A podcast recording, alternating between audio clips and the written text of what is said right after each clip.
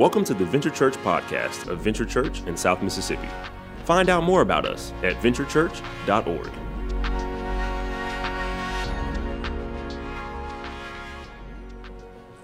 Well, hey everyone, and welcome. We're so excited that you are here joining us today. Wherever you're tuning in from, maybe you're tuning in from your living room, online, maybe you're on your couch, or maybe you're at one of our locations here today. Welcome.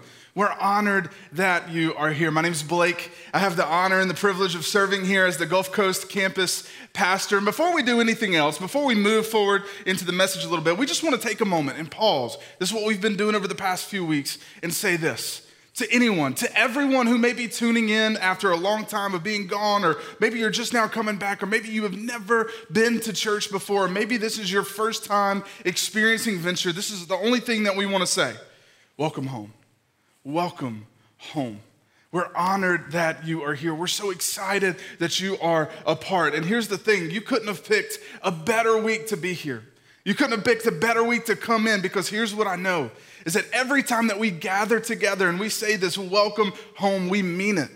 Because this thing that we're doing, this thing where we gather for, this thing that brings us all together called the church, it's important. It's important. What we do here is vitally important to the health and the well being of people because we realize that when we come together and we see what God is doing, and the community that he is building in the church, that the words welcome home that we use can be meant. And we can say, hey, it doesn't matter what your story is. It doesn't matter what you've been through. It doesn't matter what difficulties you faced in your life. It doesn't even matter what you did last night. All that matters is you're here now and welcome home. Because we believe this we believe that community is most important in a crisis. Community is most important in a crisis. When we get together and we're able to look at each other in the eyes for 15 minutes, we're able to chat with each other online, we're able to come together and realize that we're not in this alone. We're not in this alone. Yes, the world is crazy right now. There are so many things being thrown our way. Every day, it seems to look like we don't know what's going to happen, but can I tell you that we can have confidence in who God is and what He is doing in the life of His church? We can be confident in that. And this is what we know is that our faith is fueled by the community that's found in the church. Our faith is fueled by the community that is found in the church. I love what Hebrews 10 says. It says this in verse 24 and 25. It says, And let us consider how to stir one another to love and to good works, not neglecting to meet together as some are in the habit of doing, but encouraging one another, and all the more as you see the day approaching. I believe that we're in an all the more kind of season, right? We're in an all the more kind of season where we need community, where we need to come together. And so, for that reason, we say to anyone and to everyone today, welcome home. Welcome home. And I, am really excited that you're here today as well because over the past few weeks, we've been walking through this insanely old wording, this text that's called a creed. It's called the Apostles' Creed. And a couple of weeks ago, we heard from our Jones County campus pastor, Kyle Warren. He gave an incredible word on truth and how do we find our truth? How do we find the things in life that we can measure reality against? And then last week, Pastor Jeff talked to us about creation and God the Father and how God the Father is the great creator. And if He created you, then He created you on purpose for a purpose. And so today we're going to take the next phrase of that. We're going to take the next phrase of this creed and we're going to talk about it. And I love this phrase because it is probably one of the most pivotal, pivotal statements in our entire faith. In everything that we believe, it focuses around one thing, and that's the name of Jesus. And so this is that phrase, right? It says this it says, We believe in Jesus Christ, God's only Son, our Lord. We believe in Jesus Christ, God's only Son, our Lord. Entire, entire faith was built around this one statement, and it's really easy to say. It's really easy to talk about it. It's nice. It fits in a little package, something that we can carry with us in our pocket. But here's the question that I want to ask each and every one of you today, including myself, is who is Jesus to you? Who is Jesus to you? Because it can be really simple, right? It can be really simple to go in and to look at this phrase and say, Yeah, I believe that. I'm about that. It's a really nice phrase. I say it all the time. But who is Jesus, honestly, to you? But first, we may need to define for many of us, from many of us, you may be here today and you're seeking after what that means, or maybe you've never been to church before and you're trying this thing out from the very beginning. Can I tell you what gets us so excited is answering the question who is Jesus? Who is this Jesus, the eternal firstborn of all creation, as it says in Colossians chapter 1? He is the eternal God the Son in John chapter 1 that says, In the beginning was the Word, and the Word was with God, and the Word was God. He was eternally in the beginning with God, and everything that was created was created through Him and for Him and by Him. And so when we come into the picture, God creates humanity, right, to be workers, to be, to be helpers alongside of His great, great creation. We come in and we just screw the whole thing up. We take a bite of the apple and then sin enters into the world. But can I tell you something that's incredible about this story of Jesus? Is that God knew from the beginning of creation, from even before time began, that we would mess up. And so he sends his one and only son. I love the verse. Many of you know it, John 3 16, right? For God so loved the world that he, that he gave his only begotten son that whosoever would believe in him, in Jesus, shouldn't perish, but have eternal life. I love that verse because it shows that God, in his foreknowledge, he knew that this would happen. So he sends Jesus to be born of a virgin, to live a perfect life on this earth to get a ragtag group of guys of 12 men and bring them along with him in ministry for three years where he's healing the sick, he's giving sight to the blind, he's raising the dead, he's proclaiming this upside down kingdom of God. Where he says, Where the last shall be first. Then he does all this and he kind of breaks up the waters a little bit, right? He kind of shakes up the, the, the tree a little bit, and all of a sudden the people who are in power say, Hey, we got to kill this guy. We got to kill this guy. But what they didn't realize was that when they killed Jesus, that he was willingly giving up his life for you and for me. And that is the story of the gospel. Is that there is a moment where he hung on a tree and everything that we have ever done, everything that you have ever experienced, everything that you have ever received was paid for right then and right there on that cross. And in that moment, when he was put into the grave, it seemed like all hope was lost. It felt like this whole story was going to stop even before it started. And many of you may feel that same kind of hopelessness right now. But can I tell you something that's different about our faith, something that's different about our Saviors? That three days later, that same Jesus, the one that we proclaim, he raised from the dead. He's not in that tomb anymore. He's not there anymore, and He is who we celebrate. He is now at the right hand of the Father, and He is interceding on our behalf. And He is King of Kings and Lord of Lords. This is who Jesus is. But the question is who is Jesus to you? There's a story in Matthew chapter 16 that I absolutely love. I, I, love Jesus. He, he kind of brings the disciples on this little track, right? Like he brings them in ministry and they're kind of traveling here and there into different places. And then all of a sudden, Jesus will just like stop and he'll like turn around and ask a question. And the disciples will have no clue how to answer it. It's one of my favorite things in all of Scripture. It's in Matthew chapter 16, starting in verse 13. And I'm going to read it to us, and we're going to dive into this question Who is Jesus to you? Now, when Jesus came into the district of Caesarea Philippi, he asked his disciples, Who do people say that the Son of Man is? Who do people say that I am? And they said, Well, some say John the Baptist, and others say Elijah, and others Jeremiah or one of the prophets. And he said to them, But who do you say that I am? Who do you say that I am? And Peter replied, You are the Christ, the Son of the living God. And Jesus answered him, Blessed are you, Simon, son of Jonah. For flesh and blood has not revealed this to you, but my Father who is in heaven. And I tell you, you are Peter, and on this rock I will build my church. And the gates of hell cannot, will not, shall not prevail against it. Will you pray with me? Father, we love you. We're so honored to be in your presence today. Father, for everyone who's coming back for the first time, or maybe just coming for the first time, Father, we pray that they would feel your pleasure in being here, that they would receive welcome home as something to be grasped, Lord. But ultimately, more than anything else, that they would receive your word, that we would sit in it, and we would know who you are and who you are to us. It's in Jesus' name that we pray. And everybody said, Amen. Amen. I, all this talk about who is who and what is what, it really reminds me of a story back in college, back when I was at Southern Miss to the top. And I remember when I was a freshman in college that there was a time where I had to take a class, and it was the worst class I've ever taken. It was literally the hardest class I've ever taken my freshman year of college. It was Psychology 101. And it wasn't even like, like a 200 level class or a 300 level class or something that was like actually really difficult. It was one of those classes where you're sitting right in like the grand seating. There's like 300 other people in there, and there's a TA just like pointing at the answers on the board. I don't know why this class was so hard for me. But it was the most difficult class that I've ever taken. I just couldn't get my head wrapped around it. I couldn't get my mindset into it. But I remember that halfway through the semester, there was a time where we were about to take a little quiz. And this quiz wasn't the midterm or anything, it was just like a little quiz the week before. And that we had a study guide. And she said, Take this home, study it, and come back. It's a fill in the blank quiz. I was like, okay, simple enough. So I went back and I started, you know, trying to study a little bit, but then, you know, life and and, and, dating and video games and all of the things get in the way when you're a freshman in college, right? And so I didn't really get a chance to study probably like I should have.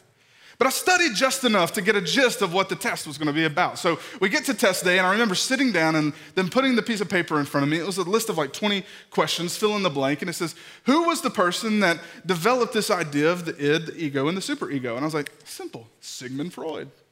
And so then I get to question number two, and I start reading the question. I was like, hmm, this is interesting. It's really similar. Um, Sigmund Freud. And so then I get to question three, and question four, and question five, and I'm like, man, I'm really nailing this test. Because every answer is Sigmund Freud, Sigmund Freud, Sigmund Freud. And I get to question 11, 12, 13, 14, 15, and I'm like, this teacher has done screwed up this test because every answer right here is Sigmund Freud. And man, I felt so confident. I felt so good about it.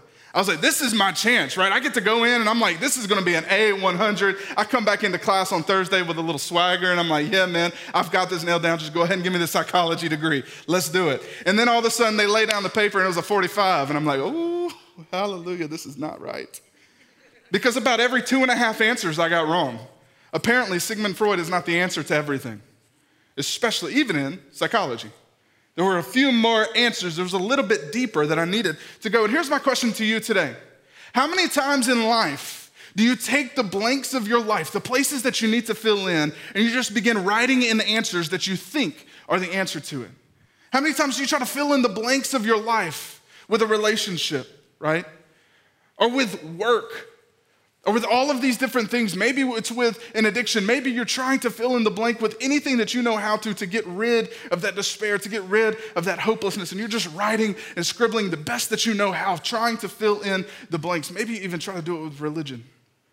But can I tell you today that the answer to this question is not about what you know in your head, it's about what you know in your heart. And this is the question that we're going to be leaning into today. This is the question that Jesus was looking to when he says to the disciples, Who do people say that I am? Because here's what I know that the hardest journey for the gospel, the hardest journey that the gospel will ever take, is the 18 inches between your head and your heart. This is the most important, difficult journey that it will ever take. So, how do we decipher between the two? How do we begin to look at our life and say, do what I know about Jesus is who he is to me something that I know in my head or something that I know in my heart? And this is what he says in Matthew chapter 16 when he comes to the disciples and they're in Caesarea Philippi. And I like to think of Caesarea Philippi kind of like as the New Orleans of first century Judea. It was like that place where like you wanted to go because there's good beignets, but it's a little dirty, so you kind of want to stay in the main line, right? Like you don't want to go all the way through. And then there was all this stuff surrounding Caesarea Philippi. It was just this idol after idol after idol after God after demigod, and there was this big cave in the background. And it's in the midst of all of this, in the midst of this craziness, in the midst of this turmoil, that Jesus stops. He turns around, and after three years of ministry, he looks at his disciples and says, "Who do people say that I am?" And this is what they start to begin doing. This is what I love about the disciples is they never know how to answer that question. And so they start saying, they stammer. They're like, some say that you're John the Baptist. Others say that you're Elijah. Still others say that you're Jeremiah or one of the prophets. What they're saying here, and the disciples are saying is that everybody else, all of these people are saying that you're a really good guy, that you're a miracle worker. Maybe you have a lot of truth to tell. They're writing in the blanks, right? They're filling in the blanks the best that they know how to. They're just trying to put something to paper in this moment. And they're saying, ah, something, I guess that you're a good person, that you're a prophet. Maybe for even some of us, you could be the political leader called the Messiah that the Jews were waiting for to overthrow Rome. That's what they were hoping for as well. But in this moment, they realized something that maybe they had a lot of information about Jesus. And there's a reason why Jesus asked the question in this way Who do people say that I am? You see, there's a lack of proximity there. There's a lack of proximity in that moment when Jesus is saying this. He's saying, Hey, who do people say that I am? Everybody else has heard about Jesus. It's not a lack of knowledge that these people don't know who he is. Think about it. Everybody in first century Judea knew who Jesus was. They knew about this rabbi from Nazareth who was coming and he was doing miracles. He was proclaiming this upside down kingdom of God. Everybody knew about Jesus. But there's a difference between knowing about Jesus and knowing Jesus right? There's a difference there. And that's exactly what was going on with these people. They knew about Jesus, but they didn't know him. And it could be the same thing for us as well. For many of us who may be listening to my voice today, who may be tuning in for the very first time, you know a little bit about Jesus. You've maybe heard about it, or maybe you're here for the first time and you don't know that much about Jesus. Can I tell you something? That there's a difference between knowing about him and knowing him, and it's the difference between your head and your heart. You see, I know that there's two types of people who's listening today, who's tuning in, maybe at one of our locations, maybe online, right here in this room. There's two types of people who have a head knowledge of Jesus. The first is this is the people who are seeking. They're actively seeking after God. Maybe you don't know a lot about this thing called faith. Maybe you don't know a lot about this thing called Christianity. Can I tell you and encourage you? Keep seeking, keep looking after. Keep trying to figure this out. Keep trying and praying and asking and coming to church and listening to what is being said about Jesus because I love what it says in Jeremiah chapter 29, verse 13. It says this it says, You will seek me and you will find me if you seek me with all of your head? No, with all of your heart. You will seek me and you will find me if you seek me with all of your heart. That's that first group, people who are actively seeking to learn more about Jesus. There's a second group, though, and it's the group that, as I was growing up, I found myself a part of. It's the one who has spent maybe years or decades working on this working theology of what it means to be a Christian. And we have a lot of head knowledge. We have a lot of head knowledge about what this means, what faith means, but it hasn't dropped from our heads into our hearts. I know what that looks like. I was the kid growing up at church at two years old that was like, coloring Goliath purple on the coloring sheets. That was me. And I grew up my entire life, and I'm so thankful for that, y'all. I'm so thankful for a foundation of faith of knowing. But can I tell you, there's a difference between just gleaning information, gathering more facts, and actually being true to who we know God is and who Jesus is in our lives. This is what I know that knowing Jesus truly doesn't come from religion, it comes from a relationship with Him. It comes from a knowledge of Him in our hearts, a proximity to Him. This is what we see. Jesus, going back to Matthew chapter 16, he, he then flips the question up a little bit. He starts with, Who do people say that I am? The people that don't have proximity to, the to me, the people who don't have relationship with me. And then he flips the question and he says this, But you, who do you say that I am? And it's in this moment that Peter, the disciple, that hard headed disciple decides to step up. And after three and a half years of doing ministry with this rabbi from Nazareth, he comes to a conclusion. And everything in this moment, surrounded by all the turmoil of Caesarea Philippi, in this moment, things begin to drop from his head into his heart. And he does he goes beyond all of the prophet talk and he says, I believe that you are the Christ the Son of the living God. He has been forever changed because of his relationship and his proximity with Jesus. It's the relationship that happens from knowing who He is. And so then we ask this question well, how do, how do we get that, Blake? Like, I hear all that, it sounds really good. How do we get there? Well, can I tell you that it's nothing that we can do on our own? I love what it says in verse 17. It says this Jesus, coming right after this moment, he says, Blessed are you, Simon, son of Jonah, because flesh and blood has not revealed this to you a man, your own knowledge, your working knowledge hasn't revealed this to you, but my Father who is in heaven. If you truly want to know Jesus today, if you truly want to see him move in your life and give you hope and give you purpose and begin to experience what it means to welcome home, then trust that God can move that information from your head to your heart. Romans 10 9 says this if you confess with your mouth that Jesus Christ is the Lord and you believe in your what? Believe in your head? No. Believe in your heart that Christ is raised from the dead. You will be saved. You will be saved. This is what happened for me. There was a moment in my life when I knew a lot about Jesus. I knew a lot about faith. I knew a lot about what that story looked like, right? But it had not begun to move from my head into my heart and hadn't started to move me yet. I didn't know who Jesus was. There was so much bitterness and frustration in my life that I didn't know where to turn. I didn't know what else to do. And there was finally a moment when I just started saying, okay, God, I can't do this on my own. I can't do this any longer. I can't take this season. I can't take the bitterness. I can't take the frustration. You have got to take it. And that's when I was introduced, y'all. That is when I was introduced to who Jesus is and who he is to me. He's the Almighty One, He's the Alpha and the Omega. He's my advocate. He's the author and the perfecter of our faith. He is the highest authority. He is the bread of life and the beloved Son of God. He is the bridegroom, our chief cornerstone and our deliverer. He is faithful and true. He is the good shepherd and the great high priest. He is the head of the church and the holy servant. He is Emmanuel, God with us. He is our indescribable gift. He is our judge and the Lamb of God. He is the light of the world world and the lion of the tribe of Judah. He is the Lord of all.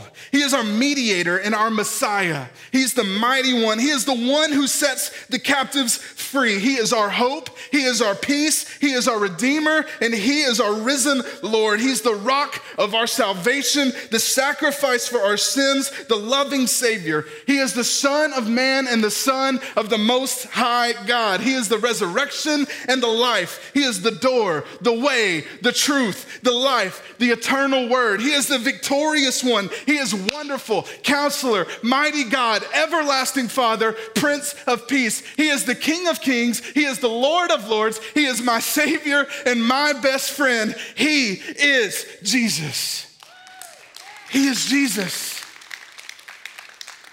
And He can change your life forever. He can.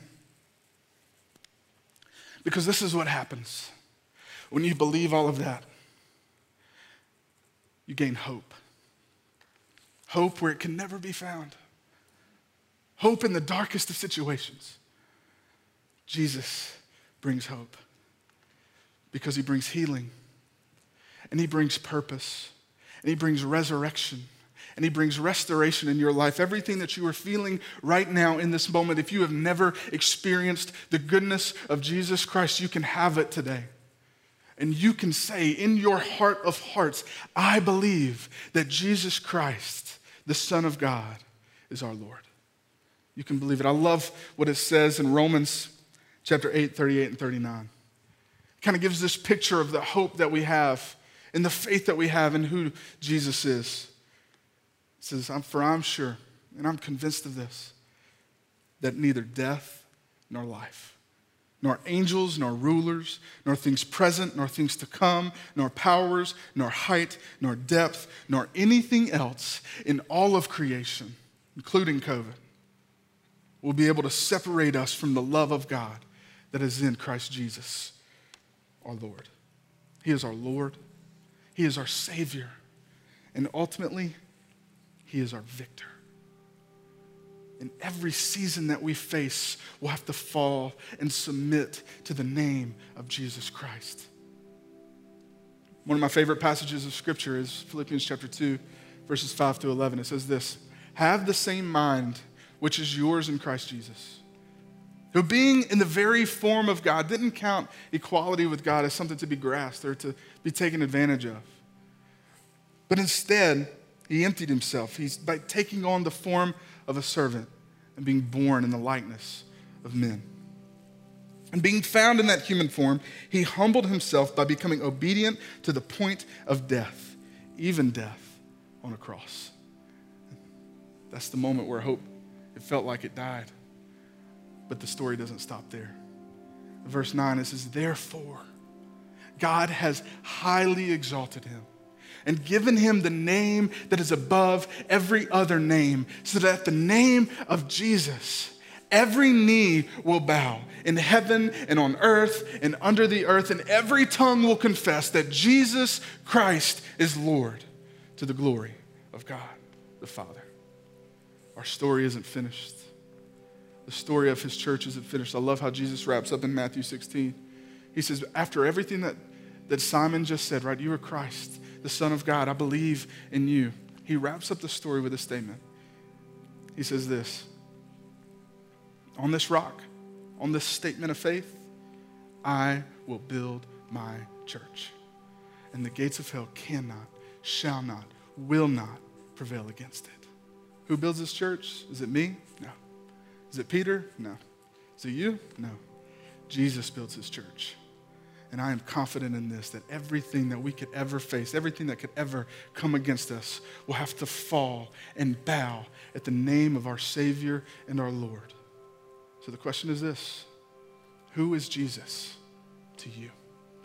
I'm going to ask all of us to stand across the room at all of our locations, even online at this moment. We're about to worship. We're about to give God everything that we have. This is the moment where you can choose to say who Jesus is to you, where you can testify and say, God, I believe in this. I'm confessing with my mouth. But I want to pray for us first. Before we move into that place, would you bow your heads and close your eyes with me? Father, we submit to you. We honor you, Lord. You are the author and the perfecter of our faith. And while we may be in the darkest of nights, while it may feel like the storm is rocking us on each and every side, that the waves are crashing over and into the boat, Father, we know that you are the risen Savior and you are the true Lord and that every difficulty, every circumstance, every sin that would beset us and entangle us and put us in chains would have to fall and bow at your name. Because you are the King of kings and you are the Lord of lords. For any of us who may be coming in for the very first time or who may have never heard this word, never heard about Jesus, Father, I pray that today would be the day of salvation. Today would be the day that hope arrives, that hope rests on people, that you would open us to who you are. We love you, fathers. In Jesus' name that we pray. Amen. Thank you for joining us for the Venture Church podcast. To find a campus near you, check out venturechurch.org.